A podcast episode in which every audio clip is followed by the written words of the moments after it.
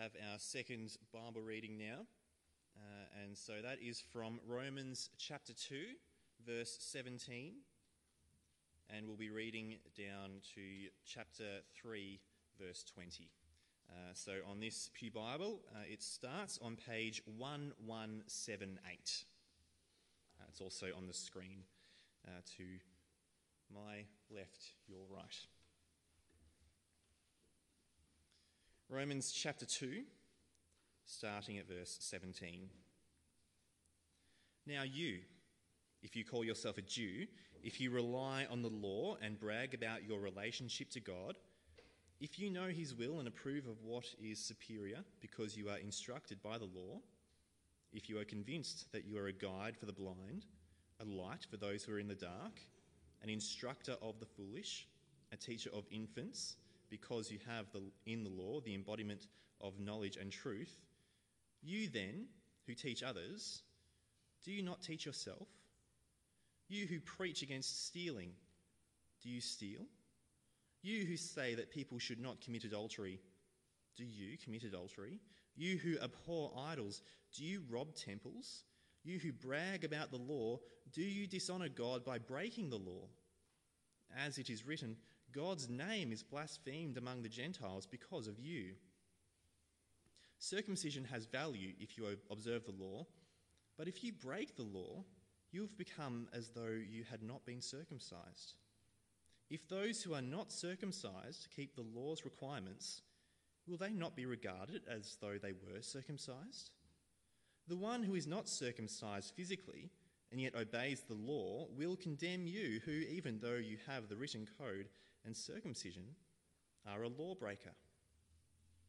A man is not a Jew if he is only one outwardly, nor is circumcision merely outward and physical.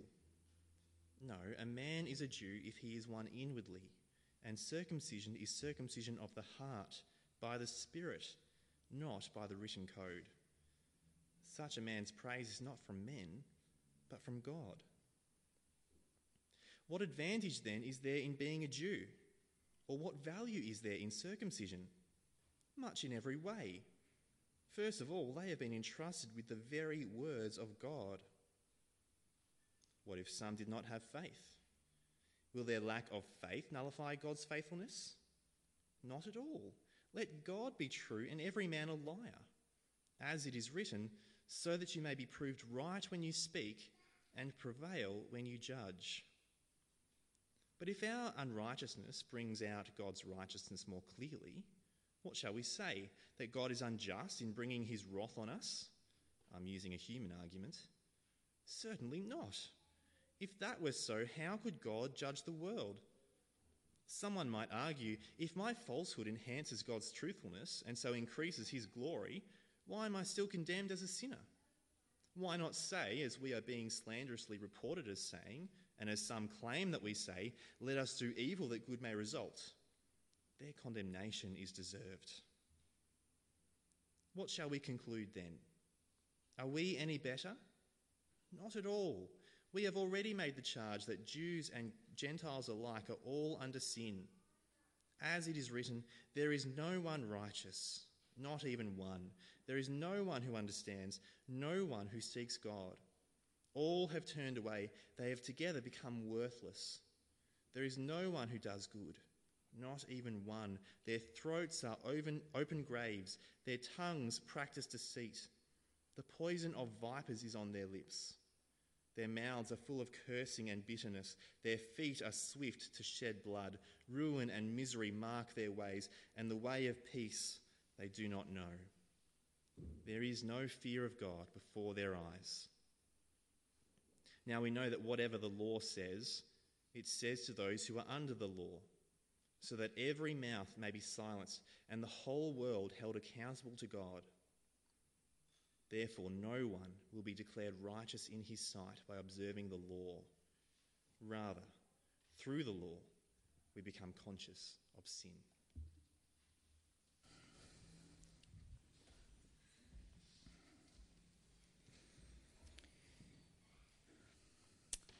Well, friends, this evening we're going to look at this passage. It's a long passage, but it is a heavy passage, and uh, we really do need um, God's help with this. There is an outline as well. If you don't have one, that will help you with tonight. Um, but let's turn to God in prayer. We do need to come to this passage and to God with great humility. Let's, let's pray. Heavenly Father, we pray that you will humble our hearts as we reflect on these uh, deep uh, yet damning words of all humanity. So we pray, Lord, that you help us to see where we do stand and what we must do. We pray this in Jesus' name. Amen. Now, are you a, a person who is a half empty type of person or a half full type of person? Are you an optimist or are you a pessimist? What do you think?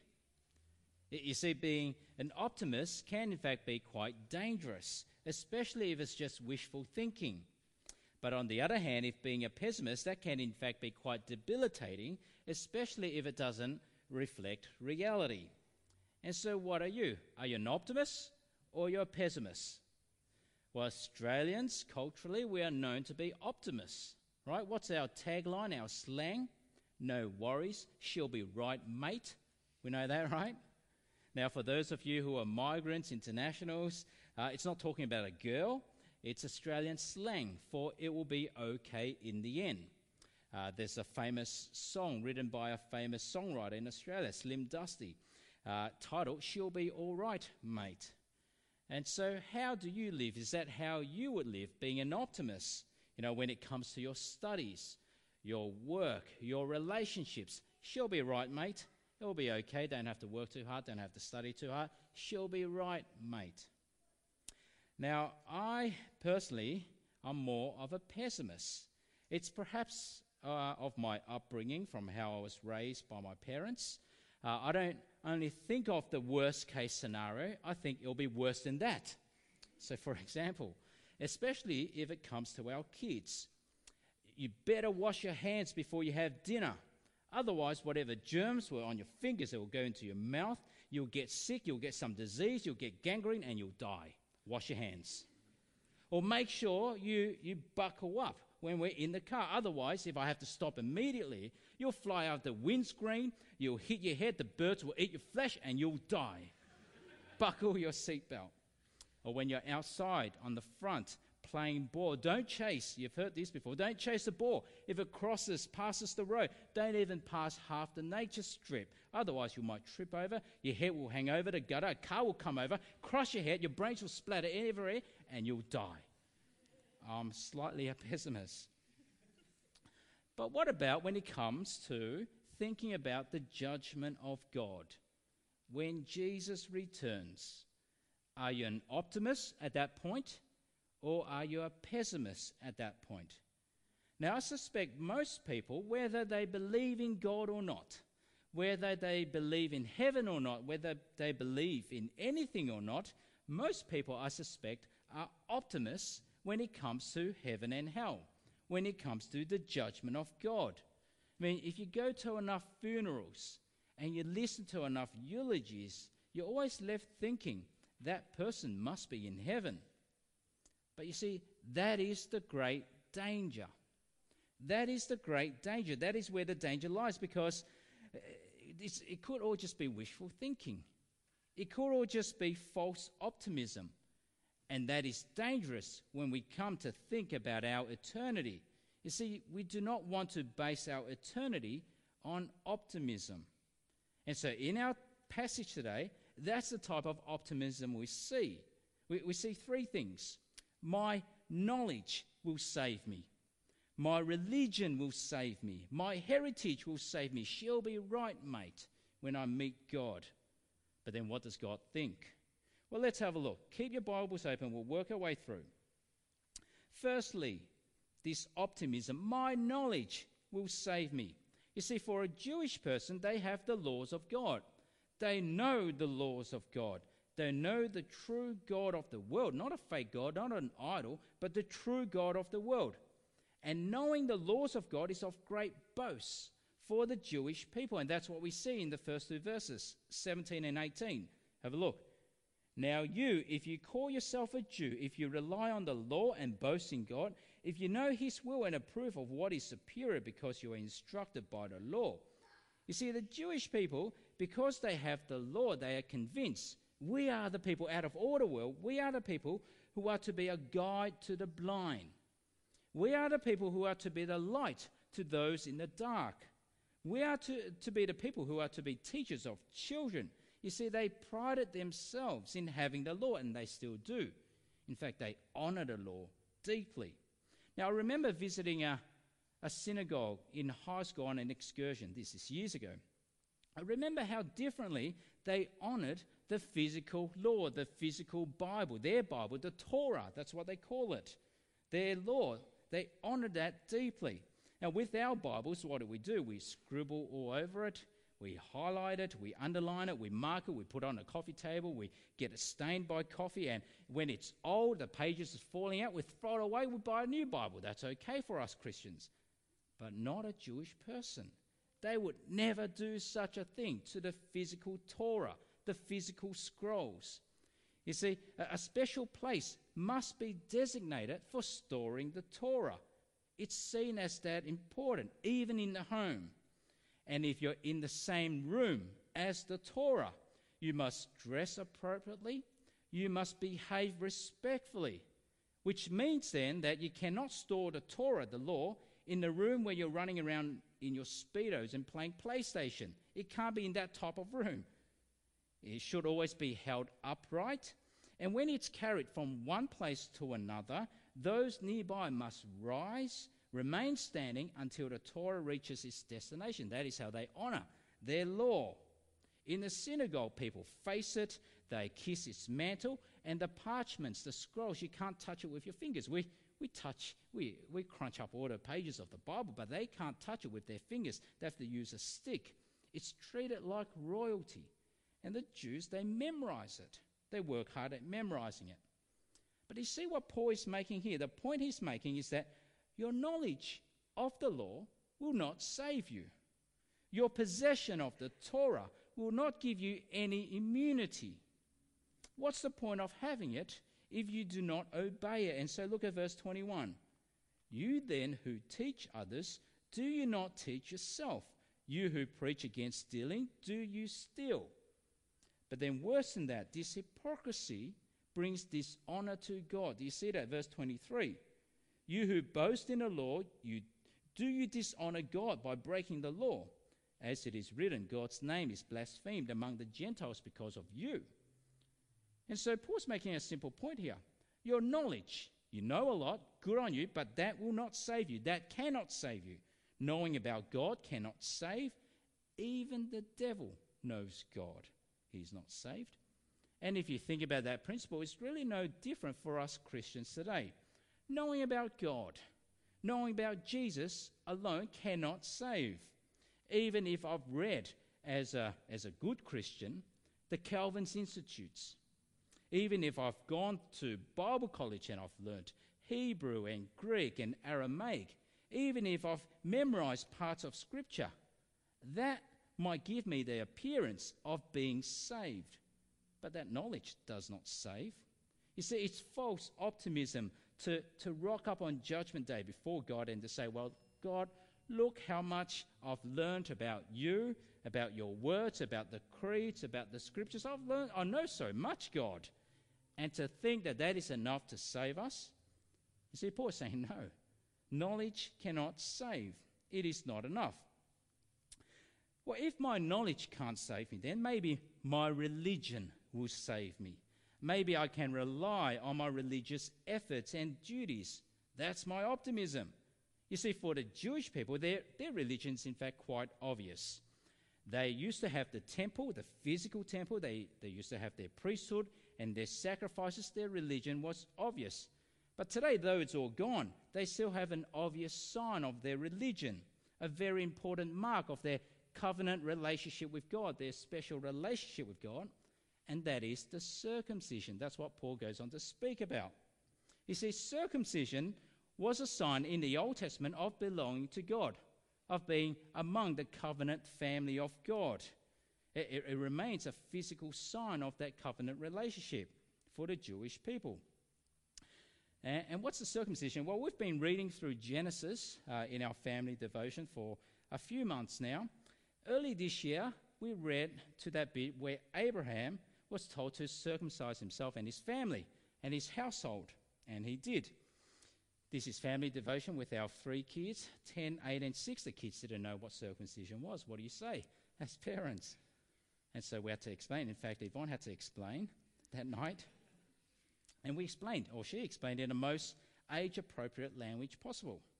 Yvonne just bravely said, Well, it's a sign where Jewish boys have their, the foreskin of their thing cut off, of their, you know, the word. Our older two kids, they've done their anatomy studies, they know what it is, and they were shocked. They were shocked. They were disgusted by it. And that's because they didn't really understand it. They said, Cut your four, what? Cut into four pieces. And I can understand why they were shocked, but that was, we told him what it was after that. You see, for the Jewish people, the physical circumcision gave them great confidence in their salvation. They thought that's enough. That's the mark. That's our religious duty done. In fact, in rabbinic teachings, they believe that circumcised men do not descend into Gehenna, which is another word for hell. And the circumcision will deliver Israel from Gehenna. That that is enough. Being circumcised is enough to keep you out of hell. That's what they believe. Their religious duties. But here, Paul uses this very important Jewish rite to show that religion cannot save. Religious efforts cannot save. Religious rites and ceremonies and rituals cannot save. You can have the bells and smokes and whistles you like, it cannot save. You see, there's no point of just looking like a law abiding Jew outwardly, but not one inwardly. That's what Paul goes on to say. Look at verses 25 and 26. Circumcision has value if you observe the law, but if you break the law, you have become as though you had not been circumcised. So then, if those who are not circumcised keep the law's requirements, will they not be regarded as though they were circumcised? Do You see there, what Paul was interested in was the inner circumcision, not just the outward physical sign. And if you think about it for us today as Christians, it's really no different. That principle still applies.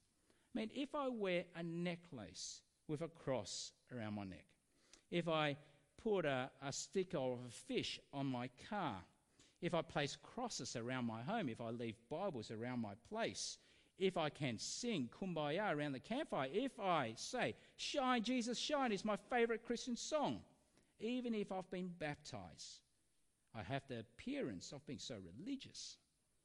I have the appearance of being saved, but religious appearances cannot save.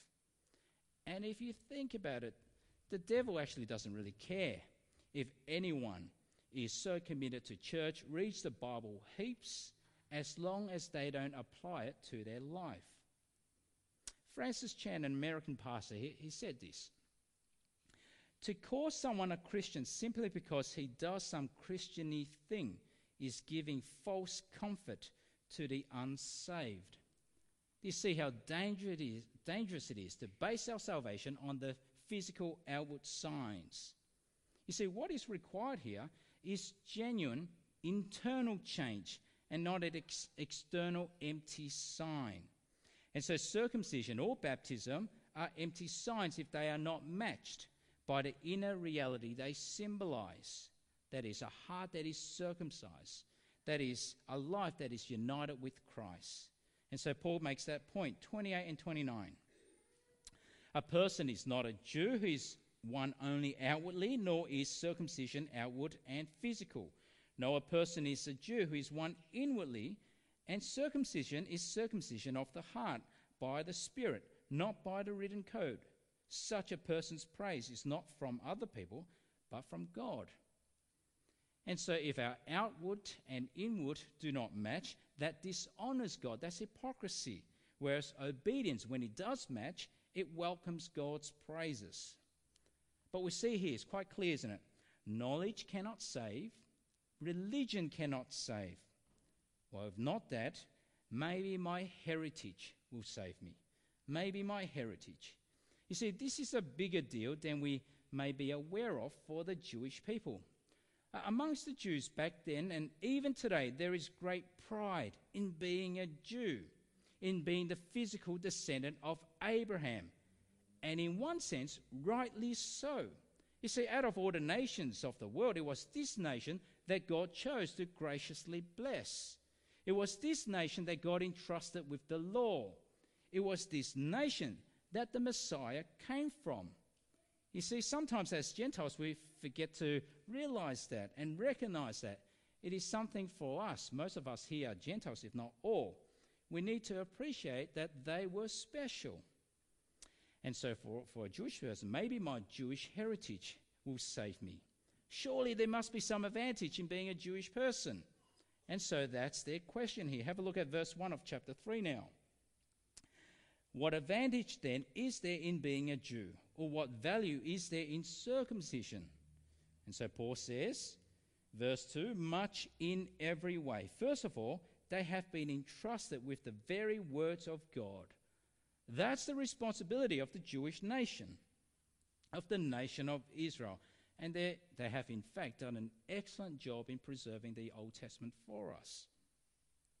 But now, what we see in these next few verses, it's a bit like what, you know, at a conference or at a speech, what hecklers do.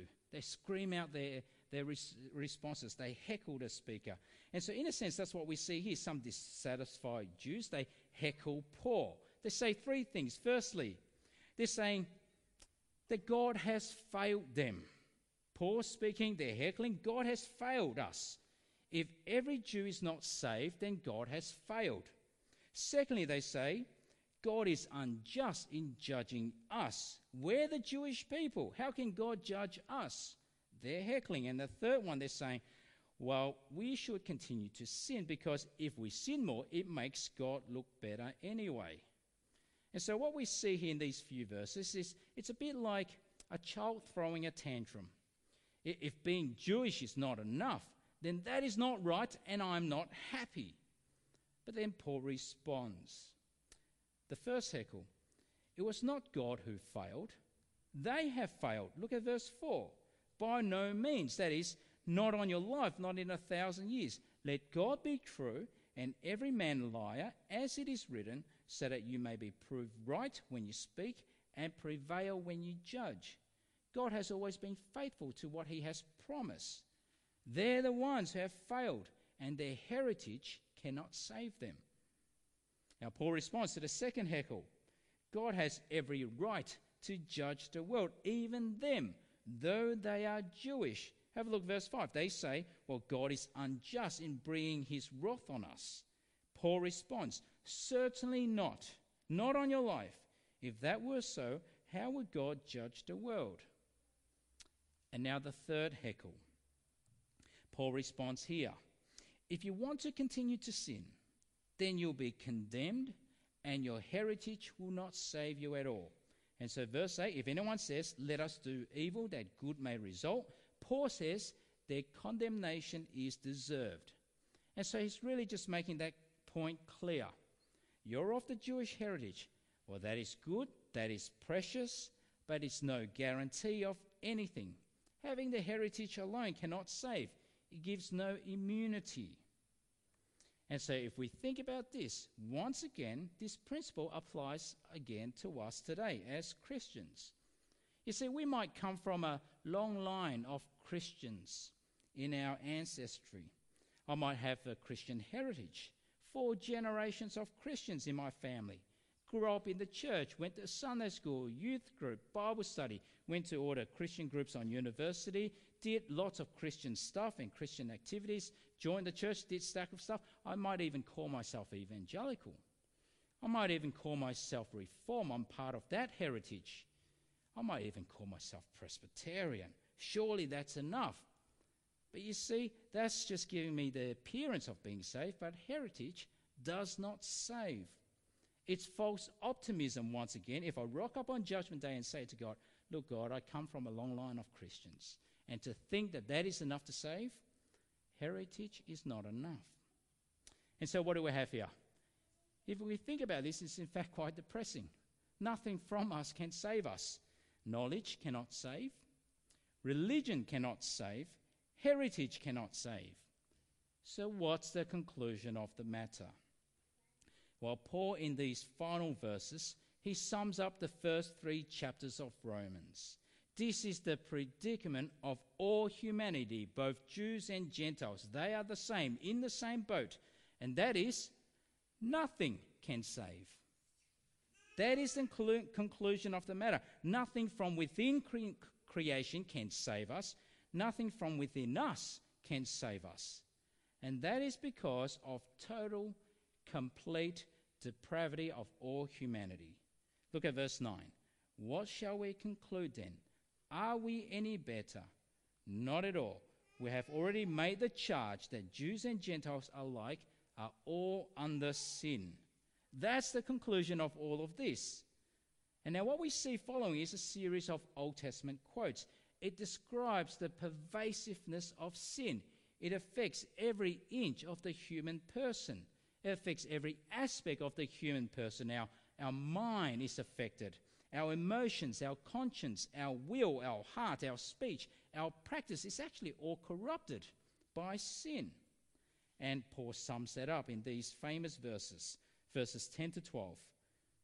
There is no one righteous, not even one. That's a bold statement. There is no one who understands, no one who seeks God. All have turned away. They have together become worthless. I mean, that's God's verdict on this world. You are all worthless. You have all turned away. You do not understand. And he goes on, there is no one who does good, not even one. They are damning verses. And then look at verse 18. There is no fear of God before their eyes. I mean, these are damning verses. God's devastating exposure of universal sin and guilt. If we reflect on that deeply enough, it is depressing. It is so depressing. We can't do anything. We can't know enough. We can't just try to be good enough. We can't depend on our heritage. We can't do anything.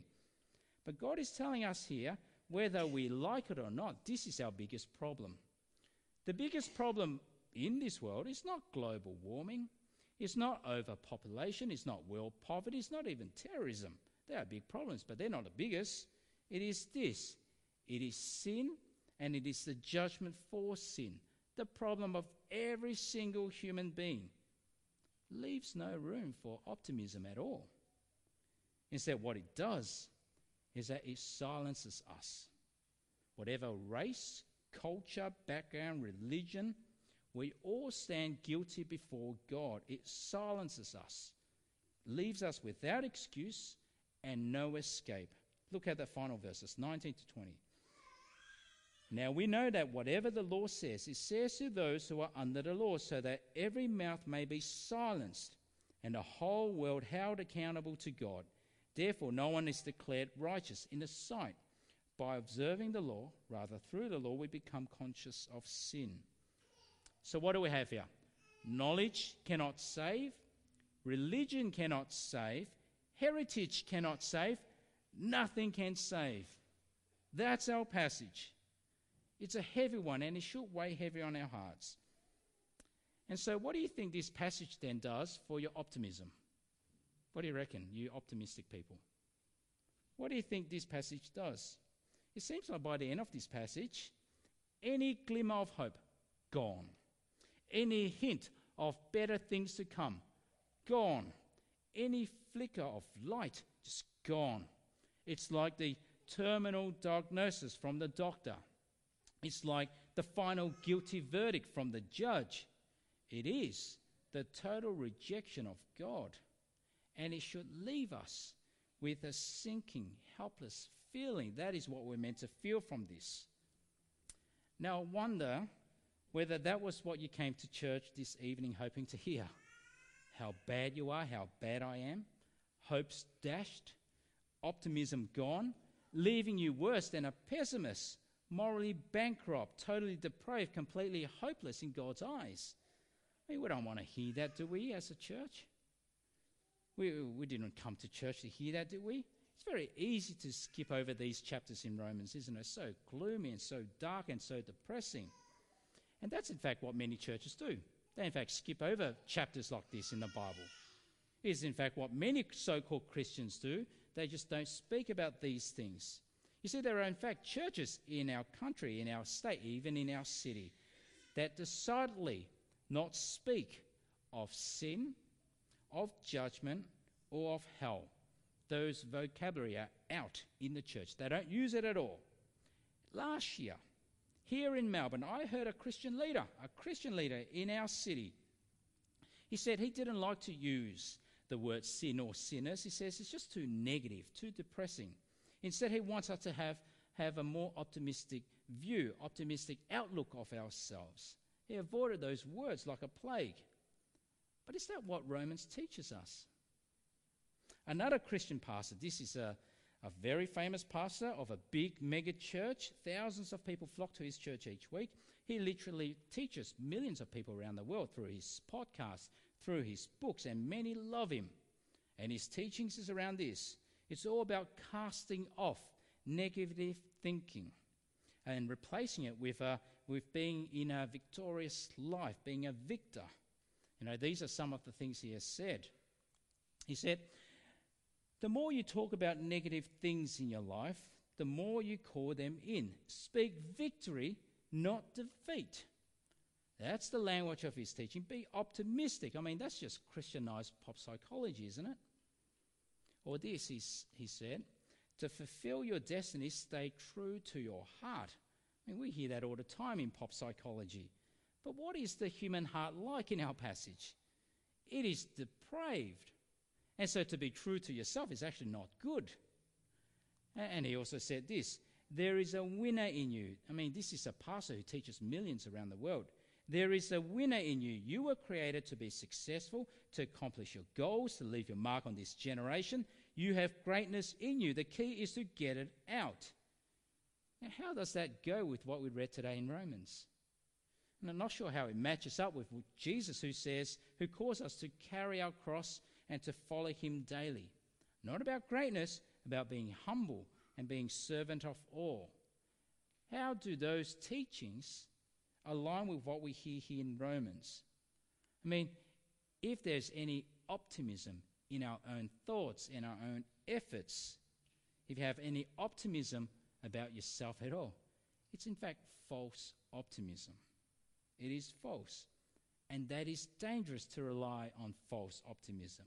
In fact, it is cruel to be taught that, to be fooled by that, and to believe that. You see, if I've got terminal heart cancer, I don't want to be told that it's just a simple cold. Just believe in yourself. Take a Panadol and she'll be all right. I mean, that will be deadly serious. I'll be dead. If I've got cancer, I need surgery to, to cut out the cancer. I need uh, chemotherapy to kill the cancer. I need help from the outside, not positive thinking. Or if there's grave danger ahead for our kids, it's a life and death situation. I don't want to say to them, she'll be all right. That will be false optimism. That will be wishful thinking. That's false confidence. And that's dangerous. That's delusional. Instead, I'll do anything I can to tell them of the danger, to turn them away from the danger. See, false optimism is deadly dangerous when it comes to our eternity, especially when it comes to our eternity. And so instead of false optimism, what do we need? What do we want? We want to be told the truth, don't we? Of where we stand before God. We want to be given a correct diagnosis, not just take a Panadol and you'll be okay. I want to be told what God thinks. And that's what we have in this passage. This is what God thinks of this world. There is no one righteous, not even one. A great theologian, J.I. Packer, he says this of human depravity No one is as bad as he might be. Given the opportunity, you'll just be as sinful. And then it goes on to say, No one is as good as he should be. We can have often too high of a view of ourselves and we can't have too low of a view of ourselves. And so you see, if we understand this text correctly, if we understand what God says here correctly, then we understand how low we really are. We can't get any lower as people. We can't get any more hopeless as people. We can't get any more pessimistic as people. We're in the black, dark mess, and it is hopeless. But I spent a whole, whole sermon telling you that. Why? So that we don't remain standing. So that we won't remain standing on our knowledge that I know so much God. So that we won't remain standing on our religion. I've done so much. I've been baptized, Lord. So that we won't remain standing on our heritage. I come from a line of Christians, Lord. No. Rather than remain standing after this passage, we should be brought to our knees in genuine humility. Just like that tax collector in the Gospels. Not willing to even lift his eyes up to heaven. He was so, uh, so down. But he beat his breast and he cried out, God, have mercy on me, a sinner. There is absolutely nothing I can do to save myself. This is how bad it is. I have absolutely no resources to save myself. I'm in desperate need. I'm in need for mercy. And so he turns to God in genuine humility. You see, if that is us, where we don't stand now on what we've done, what we think, what we can do, but we understand this passage correctly and we fall to our knees before God, then we've understood this passage correctly. If that is us, then we've understood what God thinks correctly about us. You see, now that we've painted the world in pitch black, imagine the world all pitch black and gloomy. That is what we're meant to see from this passage.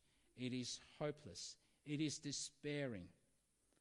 But then God does something about it. In this black picture, a sparkling, brilliant diamond drops. God has provided an answer to our hopeless mess. God has provided an answer to a despairing, hopeless mess. God has given us solution. And it's not try harder. God has given us his son Jesus Christ to be the solution to our problem, to be the savior of our souls, the one who went to the cross for us. You see, when we understand the problem of our depravity, then it makes sense of the solution of God in Jesus. And when we do understand that, we don't have to be pessimistic at all. Our life changes around. When we understand that, we don't have to rely on false optimism at all.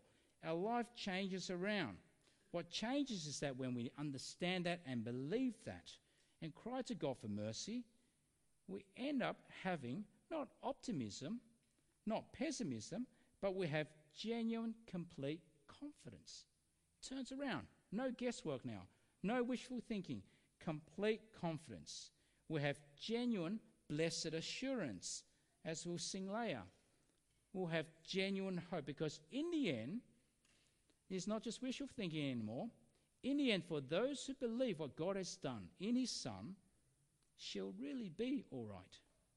We can have that hope because God says so and God has made it so through His Son on the cross for us. That diamond will drop, not this week, but next week when we come back to the next bit. But now we want to see the world pitch black. But there is a diamond that is dropping, and that will drop next week when we consider the cross of Christ. But I'll end now with this quote that helps us put it all in perspective. John Stott, he said, Before we can begin to see the cross as something done for us, we have to see it as something done by us. We have to recognize the darkness, the blackness of our sin, our depravity, before we can come to understand the glorious cross of Christ. Let's pray.